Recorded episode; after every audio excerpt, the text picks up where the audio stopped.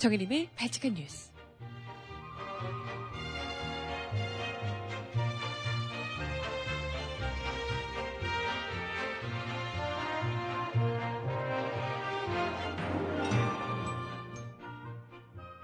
여러분 안녕하세요. 발칙한 뉴스 정혜림입니다.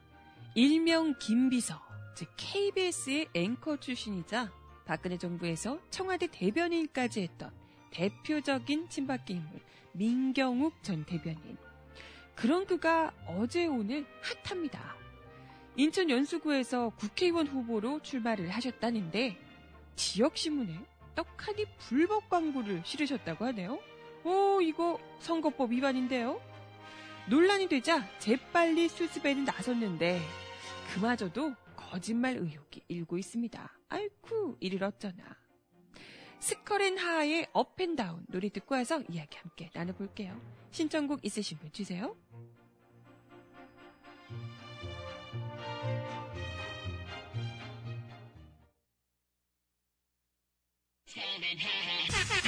Big up to the diva girl them. Yeah, sugar man, I got my pain soldier. 2016. Boom. Scott and her. Mad sick Yeah, collaboration. man. Rock.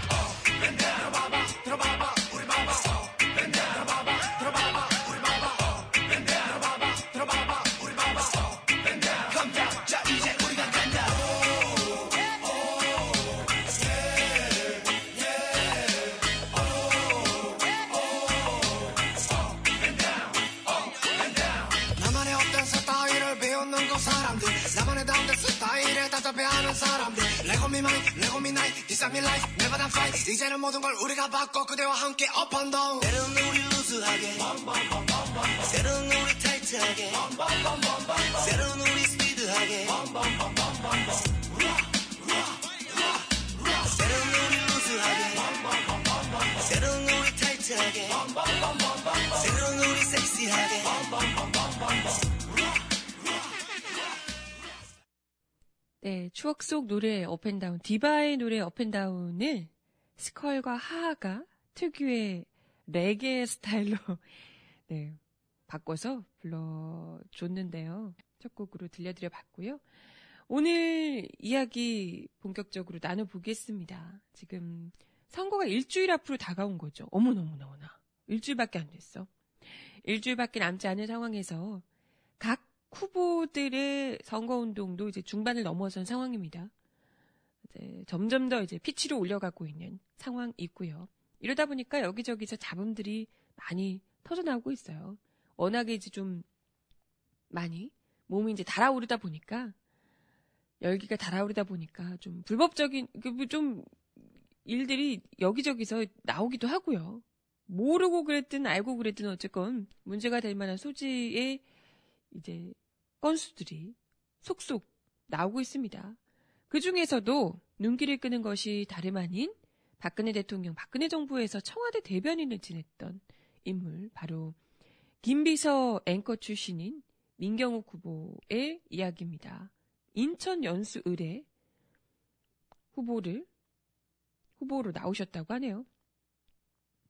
어, 처음에 이제 폭로가 된 것은 더불어민주당 윤종기 후보 역시 이제 연수 의뢰, 인천 연수 의뢰에 출마한 더불어민주당 윤종기 후보가 직접 폭로한 내용입니다.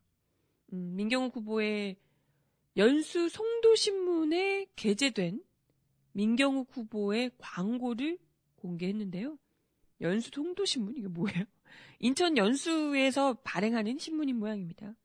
여기에는 민경욱 후보의 사진과 구호, 선거사무소 개소식 관련 사진 등이 담겨 있다고 합니다. 이런 광고는 명백한 위법 사항으로 볼 수 있다는 거죠.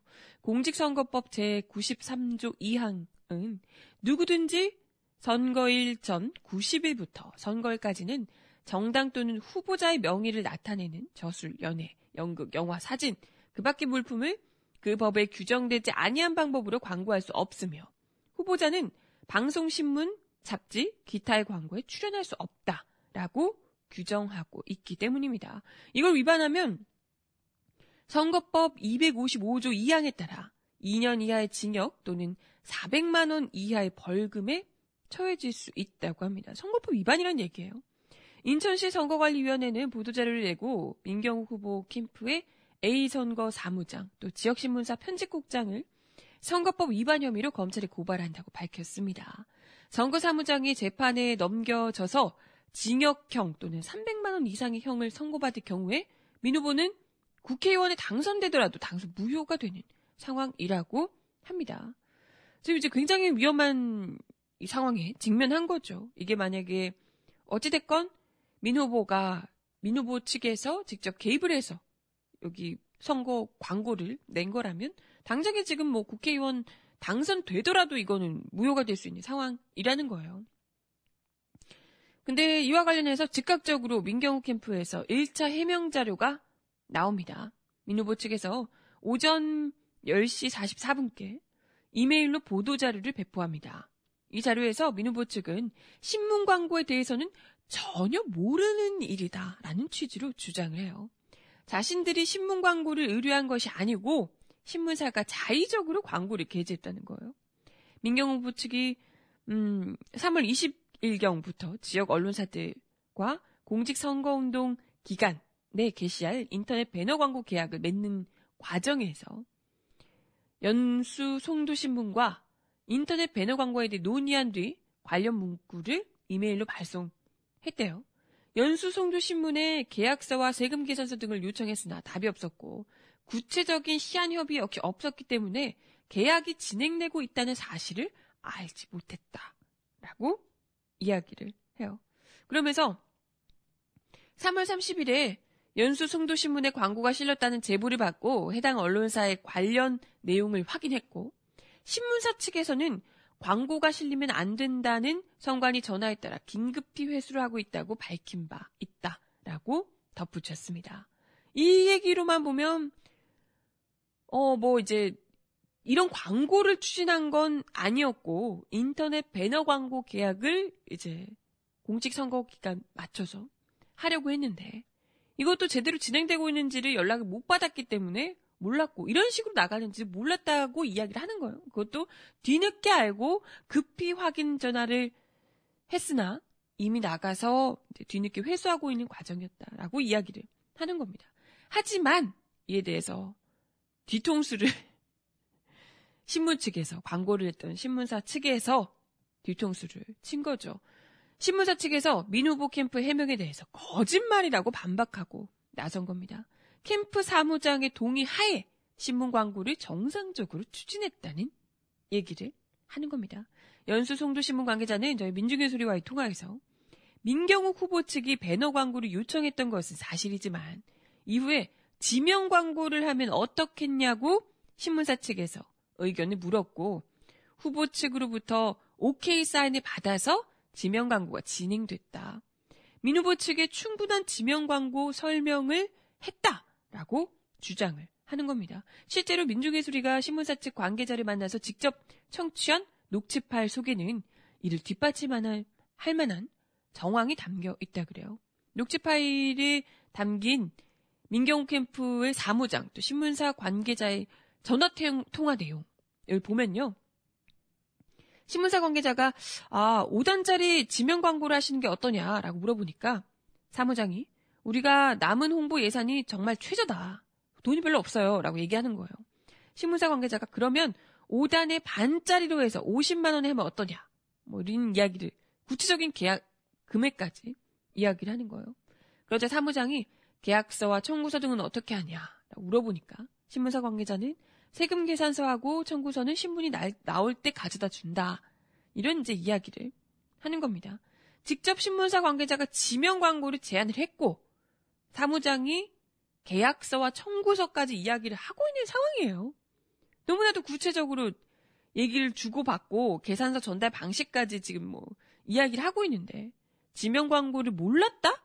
들은 적이 없다? 나중에 알고 깜짝 놀랐다? 이런 이야기는 거짓 해명 아니냐라는 의혹이 제기될 수밖에 없다는 겁니다. 그럼에도 당사자인 A 사무장은 지난달 30일 성관이 조사 당시에 인터넷 광고만 의뢰했는데 지명 광고까지 나갔다. 계약서도 없고 기억도 안 난다. 라는 취지로 진술한 것으로 전해지고 있습니다. 게다가 민 후보 측은 신문 광고를 의뢰하지 않았다라는 주장의 근거로 세금 계산서가 없다는 점을 들고 있다 그래요. 하지만 이건 이제 결과적으로 발생한 상황을 핑계 삼아서 불법 행위의 책임을 오로지 신문사 쪽에 돌리려 하는 것 아니냐라는 의구심을 받게 됩니다. 당연히 이제 지난 3월 30일 당일 오전 선관위 문제 제기에 의해서 신문이 중도에 수거됐기 때문에 원래는 신문과 함께 캠프에 전달됐어야 할 세금 계산서가 아까 이야기했죠? 캠프 관계자가 아니 캠프 관계자가 뭐 세금 계산서 어떻게 되냐 물어보니까 아 그거 신문 드릴 때 같이 드립니다 라고 얘기했다는 거잖아요. 근데 이게 중도에 회수되면서 세금 계산서가 전달되지 못했다는 거예요. 그럼에도 불구하고 세금 계산서가 없으니까 그런 적 없다라고 이야기를 하는 거예요. 또 민경훈 캠프가 오후 5시 30분께 또 하나의 보도 자료를 배포합니다. 여기에 세금 계산서 같은 구체적인 사항은 모두 빠졌습니다. 이게 이제 괜히 논란이 될 수 있으니까. 다 빠졌고요. 대신에 신문 광고는 몰랐다라는 입장에서는 한 발 물러나서 신문사 측이 지명 광고를 제안한 일이 있다는 사실은 시인을 하고요. 동시에 이번 사건을 해프닝으로 치부했습니다. 하지만 일단 일단 신문사에서 반박하는 녹취록까지 녹취 파일까지 공개를 하니까요. 하지만 여전히 자신들은 책임이 없고 신문사의 책임이 있다라는 기존 취지는 똑같습니다. 문제 제기는 캠프 측에서 한 것으로 바뀌었는데요. 보도자료 내용은 이렇습니다.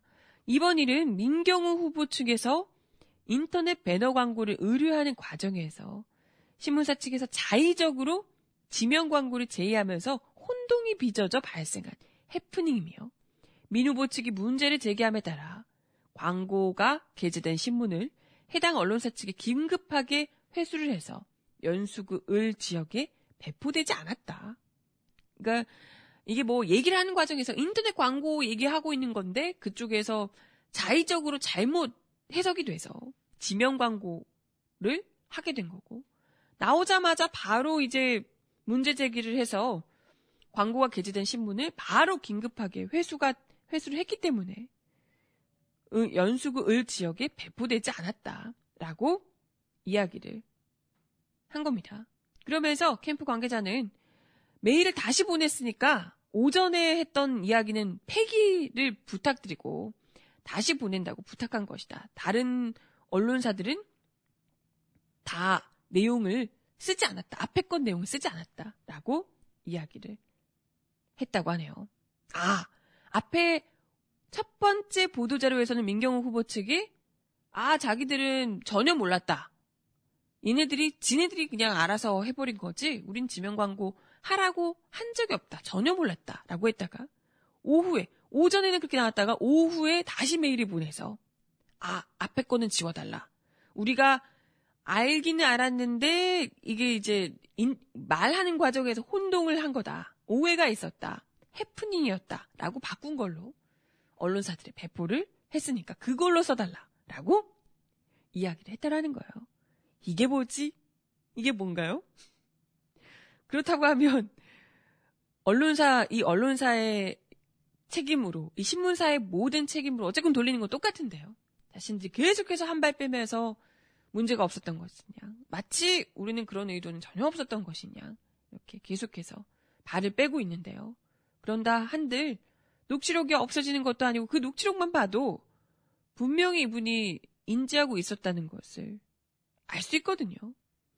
글쎄, 일단은 선관위에서, 음, 고발이 됐기 때문에 이와 관련한 입장을 이제 수사를 하고 밝혀야 될 듯 한데요. 당연히 이 선거법 위반인 것은 지금 명백해 보이고요. 이 어떻게 될지 모르겠지만 선거법 위반 이게 만약에 이제 본인이 알고 그러셨다면 후보 캠프 측에서 알고 그러셨다면 당연히 이건 지금 선거법 255조 2항에 따라서 400만 원 이하 벌금이 처해질 수 있는 상황입니다. 어떻게 판단하게 될지는 모르겠으나 워낙에 또 친박계로 또 우리 박근혜 정부의 대변인으로 권력을 잡았던 인사기 때문에 일종의 진박인 셈이잖아요. 그죠? 아, 선관위에서 어떻게 판단하실지 모르겠네요. 음, 아무튼 글쎄 이 내용 자체도 문제지만 이와 관련해서 수차례 신문사 측에만 그 책임을 떠넘기면서 그것도 여러 번 해명을 번복하는 모습까지 보여주면서 더욱더 특히나 이제 인천 연수을 지역의 주민들이 실망감을 감추지 못할 듯 합니다. 네. 뭐, 글쎄, 아무리 그래도 그 캠프 관계자들이 이걸 몰랐을까 싶기도 하고요. 작은 신문이라서 뭐 별로 생각을 안 했을지 모르겠지만, 네. 어쨌든 문제가 있다면 그에 합당한 처벌을 받아야 하는 것, 진박이든 아니든 마찬가지겠죠. 특히나 선거철, 민감한 선거철이기 때문에 그 어느 때보다도 시민들이 매 눈으로 지켜보고 있을 겁니다. 네. 음악 하나 더 듣고 와서 이야기 함께 이어가 볼까요? 신청곡 주신 노래, 테일의 노래입니다. 단 한 사람 듣고 올게요. 아무 말도 하지 못하고 그댈 바라보는 나. 부르고 또 불러보아도 들리지 않는 그대의 목소리. 멈출 수 없는 사랑 나를 살게 해준 사랑. 내 목숨보다 소중한 그대 보내지 못해. 아파도 괜찮아. 사랑하기 때문에 잊으려 돌아서 봐도 가슴이 널 찾아가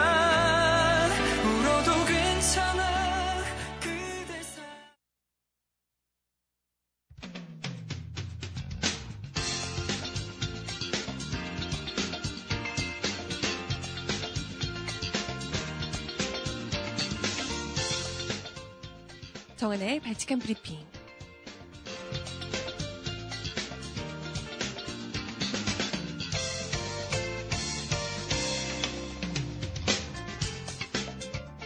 첫 번째 소식입니다. 새누리당 조원동 경제정책본부장이 어제 최저임금을 시간당 5천원으로 인상하겠다는 총선 공약에 대해 오보라고 주장했습니다. 그럴 줄 알았죠?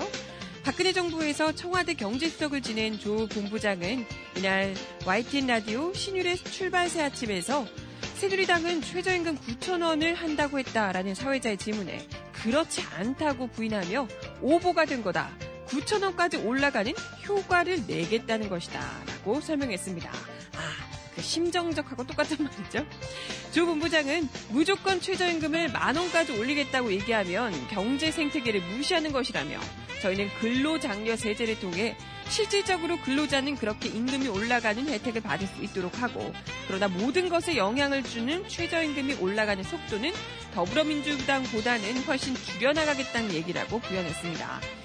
근로장려 세제는 자기가 벌면 일정한 목표 소득, 정부가 정한 목표 소득이 모자라면 그만큼에 대한 인센티브를 주는 것이라며 폭벌이 3인 가정의 경우 연소득 2,200만 원 정도를 목표로 하고 있다.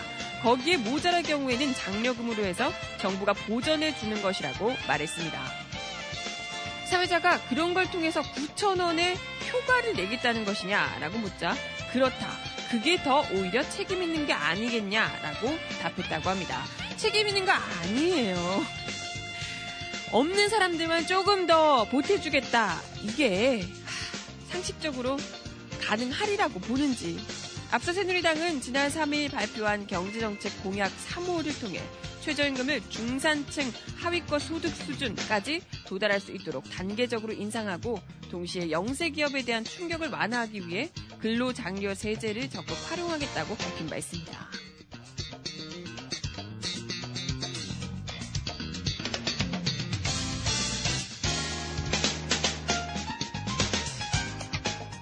다음 소식입니다. 나경원 새누리당 의원 딸의 특혜 입학, 부정학점 취득 의혹을 보도해 중앙선거관리위원회로부터 제재를 받은 뉴스타파가 재심을 청구했습니다. 뉴스타파는 재심에서도 같은 결과가 나오면 효력정지 가처분 신청을 낼 계획이라고 하네요. 김용진 뉴스타파 대표는 어제 미디어오늘과의 통화에서 선관위 산하 기구인 인터넷 선거 보도 심의위에 제재에 관해 상식적으로 납득하기 힘든 조치라며 재심을 청구했다고 재심에서도 같은 제재가 내려지면 효력정지 가처분 신청을 내겠다고 말했습니다. 앞서 뉴스타파는 3일 입장문을 내고 이번 경고 결정은 국민의 대표를 선출하는 과정에서 필수적인 언론의 검증 기능을 사실상 불가능하게 만드는 것이라며 유감을 표명했습니다. 뉴스타파는 지난달 17일 장애인인 나경원 의원의 딸이 2012년 성신여대 입학 면접 당시 나경원 의원의 신상을 밝히는 등 부정행위를 했고 입학 이후 학점을 받을 때도 특혜가 있었다고 보도한 바 있습니다. 이후 나경원 의원이 인터넷 선거 보도 심의위에 이의 신청을 했고 지난달 31일 심의위는 선거가 임박한 시기에 후보자와 관련한 명확히 사실로 확인되지 않은 사안에 대해 인터뷰, 근거 자료 등을 객관성이 결여된 방식으로 보도했다며 경고를 내렸습니다. 아니 어느 부분에서 대체 객관성이 결여됐다는 걸까요? 아 어디 감히 우리 새누리 의원을 건드려 이런 얘기인가? 경고를 받은 언론사는 해당 기사에 이 기사는 인터넷 선거 보도심의위원회가 공직선거법 제8조 위반으로 경고 조치한 기사라고 명시해야 합니다. 이에 이번 제재에 관해 시민사회 단체에서도 비판이 쏟아져 나온 바 있습니다. 언론개혁 시민연대는 지난 4일 오후 성명을 내고 언론의 후보 검증 보도를 위축시켜 국민의 알 권리를 크게 훼손한 부당한 심의라며 인터넷 선거 보도 심의위는 뉴스타파 중징계 조치의 법적 근거에 대해 납득할 만한 선, 설명을 내놓아야 할 것이라고 요구하게 됐습니다.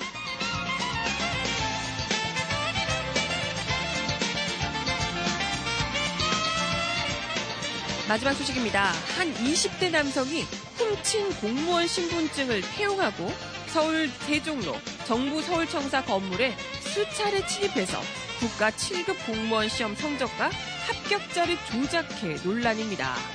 송 씨가 특히 정부 청사에 몰래 들어간 지난달 26일은 연이은 북한 도발과 벨기에 브뤼셀 공항 및 도심 테러로 인해 국내외적으로 공공시설에 대한 보안 의식이 부쩍 높아졌던 시점이라고 하네요. 대통령도 안보에 안보를 그렇게 강조하면서 어, 바짝 신경을 써야 했던 시기였다고 하는데요. 그럼에도 불구하고 뭐 청와대를 순식간에 초토화할 격발 사태에 있다. 뭐 이렇게 하면서 특히나 각독이나 선거 앞두고 북풍몰이에 나섰던 그 시점에서 무려 신분증까지 위패로 위조해서 정부청사를 수차례 드나들며 그것도 공무원 시험 성적과 합격자를 조작한 사례가 밝혀지면서 논란이 일고 있다고 하네요. 경향신문 단독 보도였고요. 음악 하나 더 듣고 와서 이야기 이어가 보겠습니다. 강산해가 부르는 노래 듣고 올게요. 오늘 하루.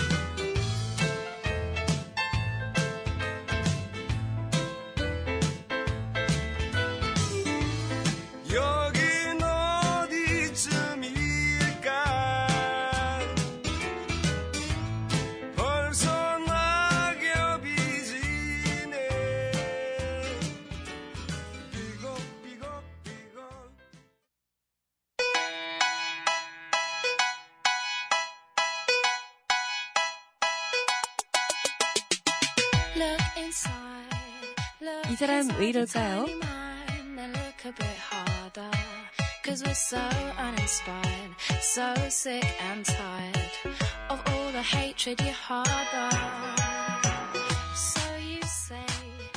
해군이 강정마을 주민 등을 상대로 34억여 원의 구상권을 청구해 주민들은 물론 정치권 등에서 반발이 확산되고 있습니다. 강동균 전 강정마을 회장은 CBS 라디오 김현정의 뉴스쇼와의 인터뷰에서 전 세계적으로 정부가 국민을 상대로 구상권을 청구한 나라가 있었냐라며 해군의 구상권 청구를 받아들일 수 없다는 입장을 분명히 밝혔습니다. 앞서 지난달 28일 해군은 제주해군기지 공사 지연에 따른 손해에 대해 강정마을회와 어, 주민들, 평화활동가 단체 등을 상대로 서울중앙지방법원에 구상권 청구 소송을 제기했습니다. 그러나 강 전 회장은 공사 지연으로 275억 원의 손실금이 발생한 것은 맞지만 이는 주민들 책임이 아닌 해군의 책임이라고 주장했습니다.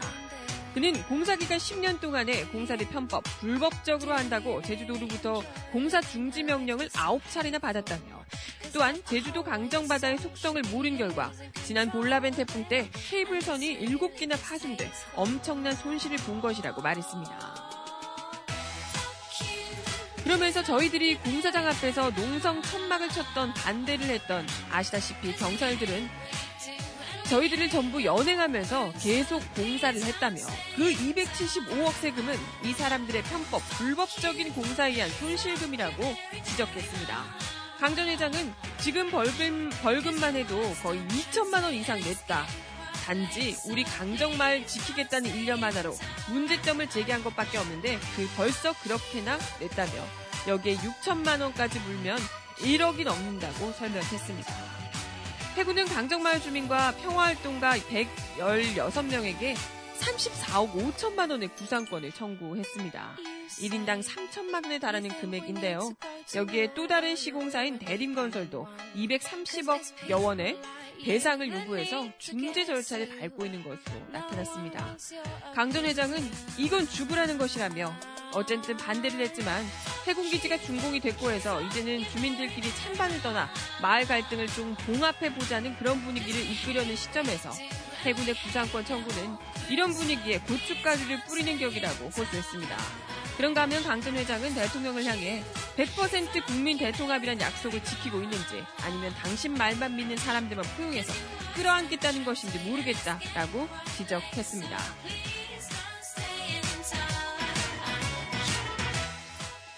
네, 그 아름다운 강정마을을 그렇게 망쳐놓고 제주도 그것도 나고 자란 마을을 지키겠다라고 외쳤던 사람들을 향해서 이렇게 벌금 폭탄을 양심적으로 이럴 수가 있나요? 그죠? 심지어 이분들 때문에 공사를 못한 것도 아니면서 이분들이 뭘 얼마나 피해를 줬단 말인가요? 그죠? 볼라벤 태풍한테 벌금 물릴 수 없으니까 화풀이를 하고 있는 것 아닌가 이런 생각도 듭니다. 아무튼 마을 지키겠다고 발벗고 나섰다가 마을도 지키지 못하고 거기다가 벌금 폭탄까지 맞은 강정마을 주민분들 아 정말 안타깝습니다. 네. 선거 때문에 좀 정신이 없겠지만 이 소식 역시도 관심을 가져주셨으면 좋겠습니다. 에즈원의 노래 신청하셨어요. 그녀는 듣습니다.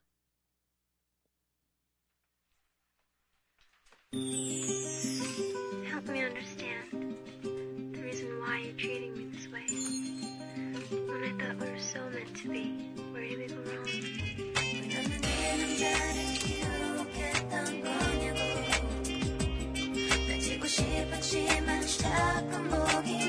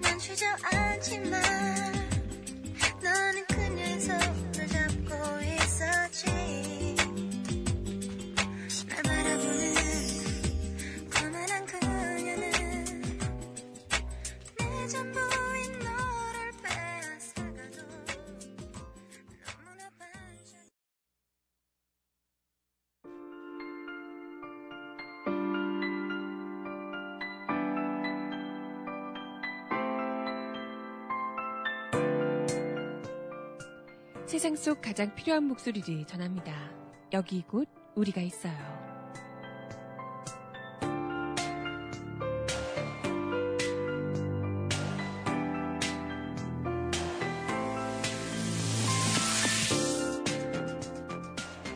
사내하청 비정규직의 정규직화를 요구하며 옛 국가인권위원회 건물 70m 높이 광고탑에서 고공농성 중인 기아차 사내하청 노동자 한규협 최정명 씨가 어느덧 농성 300일 차를 맞이했습니다.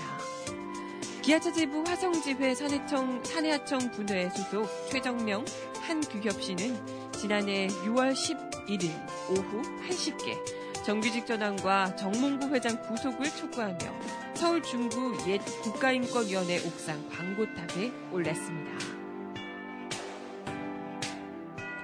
도심 속 광고탑 위에서 어느덧 300일이 보내면서 건강에도 빨간불이 켜졌습니다. 두 노동자 모두 50대를 바라보는 연령인 만큼 건강관리에 유의해야 하지만 현재로서는 약을 먹는 것으로 대신하거나 견딜 수밖에 없는 상황입니다. 지병으로 고혈압을 앓고 있는 한규엽 씨는 고공농성을 시작한 이후 혈압약을 먹어도 예전처럼 호전되지 않고 있는 것으로 전해졌습니다. 한 씨는 혈압이 오르면 머리가 엄청 무거워진다. 압이 올라가서 머리가 빵빵해지는 느낌. 일상적으로 혈압이 170 정도 나오고 심하면 200이 넘게 나오기도 한다며 예전에는 약을 먹으면 거의 정상 수준까지 유지가 됐는데 여기 올라와선 약을 먹어도 고혈압 수준이라고 말했습니다. 게다가 지난 겨울에는 혹한을 맨몸으로 견디며 건강이 더 악화되기도 했죠. 최정명 씨는 추울 때는 몸도 마음도 긴장을 하니 넘길 수 있었는데 날씨가 풀리니까 오히려 감기 몸살에 걸린 것처럼 온몸이 다 쑤신다. 치통도 심해져서 진통제 하나로 버티고 있다. 라고 답했습니다. 한 씨도 고공농성을 하다 보면 움직이지 못해 머리가 핑 도는 기립성 저혈압이 생긴다고 해서 겨울 내내 근력 운동과 스트레칭을 해왔다. 그런데도 날이 풀리니 삭신이 쑤시고 몸이 가라는 것 같다. 겨우내 골병이 든 것 같다. 라고 이야기했습니다. 이들은 법원의 판결대로 기아차 사내하청 노동자 전원을 정규직으로 전원, 전환하고 불법 파견의 책임자인 정몽구 회장의 구속을 사측에 촉구하고 있습니다. 지난 2014년 9월 법원은 기아차 전 생산공정의 사내하청을 불법 파견으로 보고 기아차 근로자 지위가 인정되고 기아차의 고용을 요구할 권리가 있다라고 판결을 한 바 있습니다. 이로써 모든 기아차 사내하청 노동자들의 정규직 전환의 길이 열리는 듯 했지만 기아차 노사는 전체 9.5%에 불과한 465명의 사내하청 노동자만을 정규직으로 특별 채용하는데 합의한 바 있습니다. 최정명 씨는 그간의 농성을 이어온 소감을 묻는 질문에 300일이면 하다못해 짐승을 가둬놔도 죽었나 살았나 돌아본다며 하물며 자기네 범법에 대해서 지적하고 있는데 법원에서도 분명히 불법이다라고 이야기를 한 바 있는데 300일이 되도록 안을 내놓지 않고 있는 현실이 너무나도 답답하다. 더 이상 무엇을 해야 할지 모르겠다라고 이야기했습니다.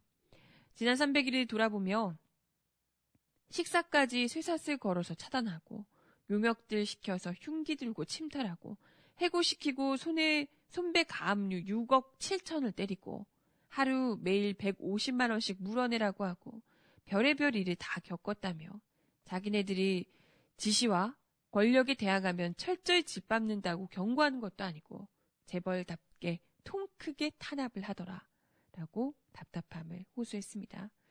그럼에도 고공농성을 하고 있는 사람들이야 여기서 버티는 게 일 아니겠냐. 힘들고 어렵지만 버틸 수밖에 없다. 이대로 굴복해서 내려갈 수는 없다. 라고 이야기했습니다. 기아차 지부 화성지회 사내하청 분회는 어제 성명을 내고 기아차는 법원 판결대로 사내하청 비정규직을 정규직으로 전환해 위험한 고공농성을 끝내게 해야 한다며 노조는 목숨을 건 고공농성을 벌이는 두 사람과 전체 비정규직 노동자를 위해 물러서지 않고 투쟁을 하겠다라고 밝혔습니다. 네, 부디 건강하게 두 분이 승리해서 다시 땅으로 내려오시길 간절히 바라겠습니다. 음악 하나 더 듣고 와서 이야기, 이야기 이어가 볼게요. 아, 이 노래 듣겠습니다. 소녀 온탑, 소녀 온탑이 부르는 노래 같은 곳에서.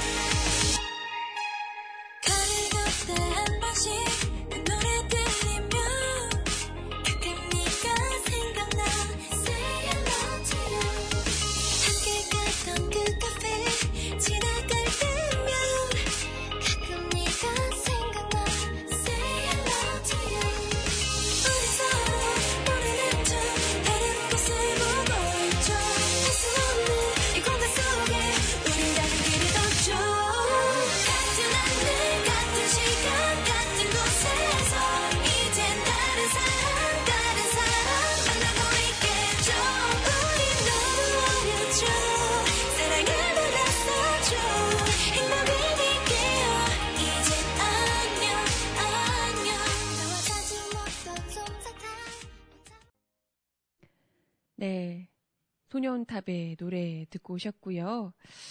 이제 마칠 시간이 거의 다 돼가는데 이 소식 저도 보고 너무 어이가 없어서 바지칸 뉴스에서 이야기를 드려야지 생각하고 가져와 봤습니다. 박근혜 대통령 지금 또 좋아하시는 해외 순방인지 여행인지 아무튼 예, 다니고 계시죠. 멕시코를 공식 방문 중에 계시다고 하는데요. 근데 한 문화 행사에 참석해서 스페인어로 인사를 했다 그래요. 인사를. 네. 이거 듣고 주 멕시코 대사 전비호 대사가 박 대통령의 스페인어 실력을 극찬하는 내용의 글을 페이스북에 올려 빈축을 사고 있다고 하네요. 네, 뭐 태권도 아리랑 협연 등은 한국의 먹과 흥이 담긴 대표적인 문화 콘텐츠인데 사랑해 주셔서 감사하다라고 하면서 스페인어로 무차스 그라시아스 이게 매우 감사합니다래요.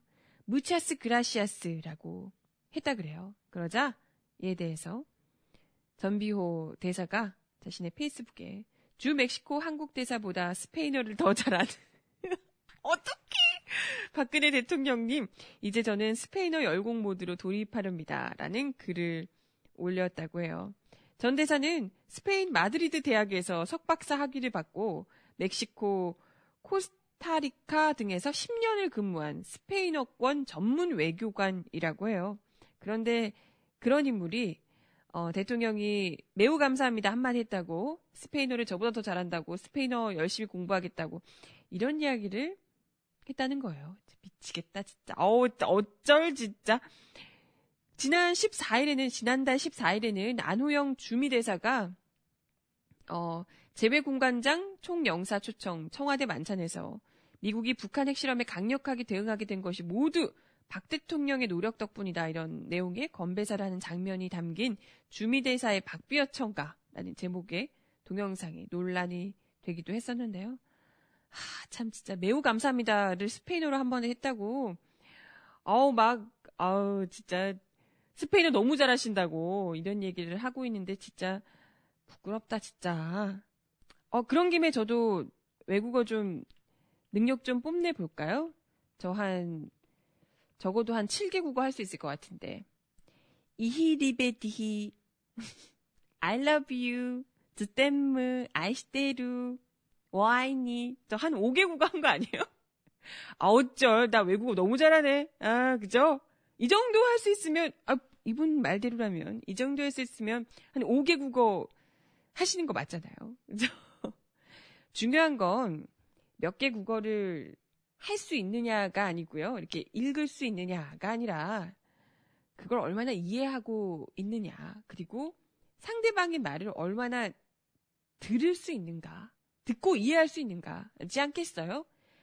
부디 외국어 못 하셔도 되니까 자국 국민들이 하는 말이나 좀 잘 알아들으셨으면 참 좋겠습니다. 음, 네. 음악 마지막 곡 들려드리면서 인사드릴게요. 마마무의 노래입니다. 기대도 좋은 날. 마지막 곡 갈게요.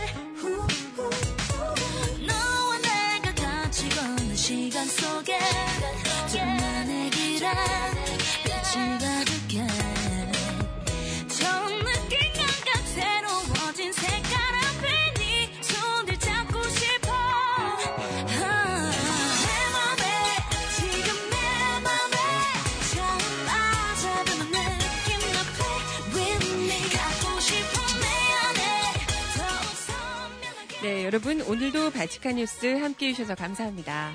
저 내일 다시 올게요. 여러분 you tomorrow. 어우 나 외국 너무 잘한다. 그죠? 여러분 내일 만나요. 안녕. 뭔가 홀린 듯이 거부할 수 없는 너만의 매력처럼 Who's that? Life is good when you play more. 더 멋진 것으로 나가지겠어. 기분 좋게 five, 저길 봐.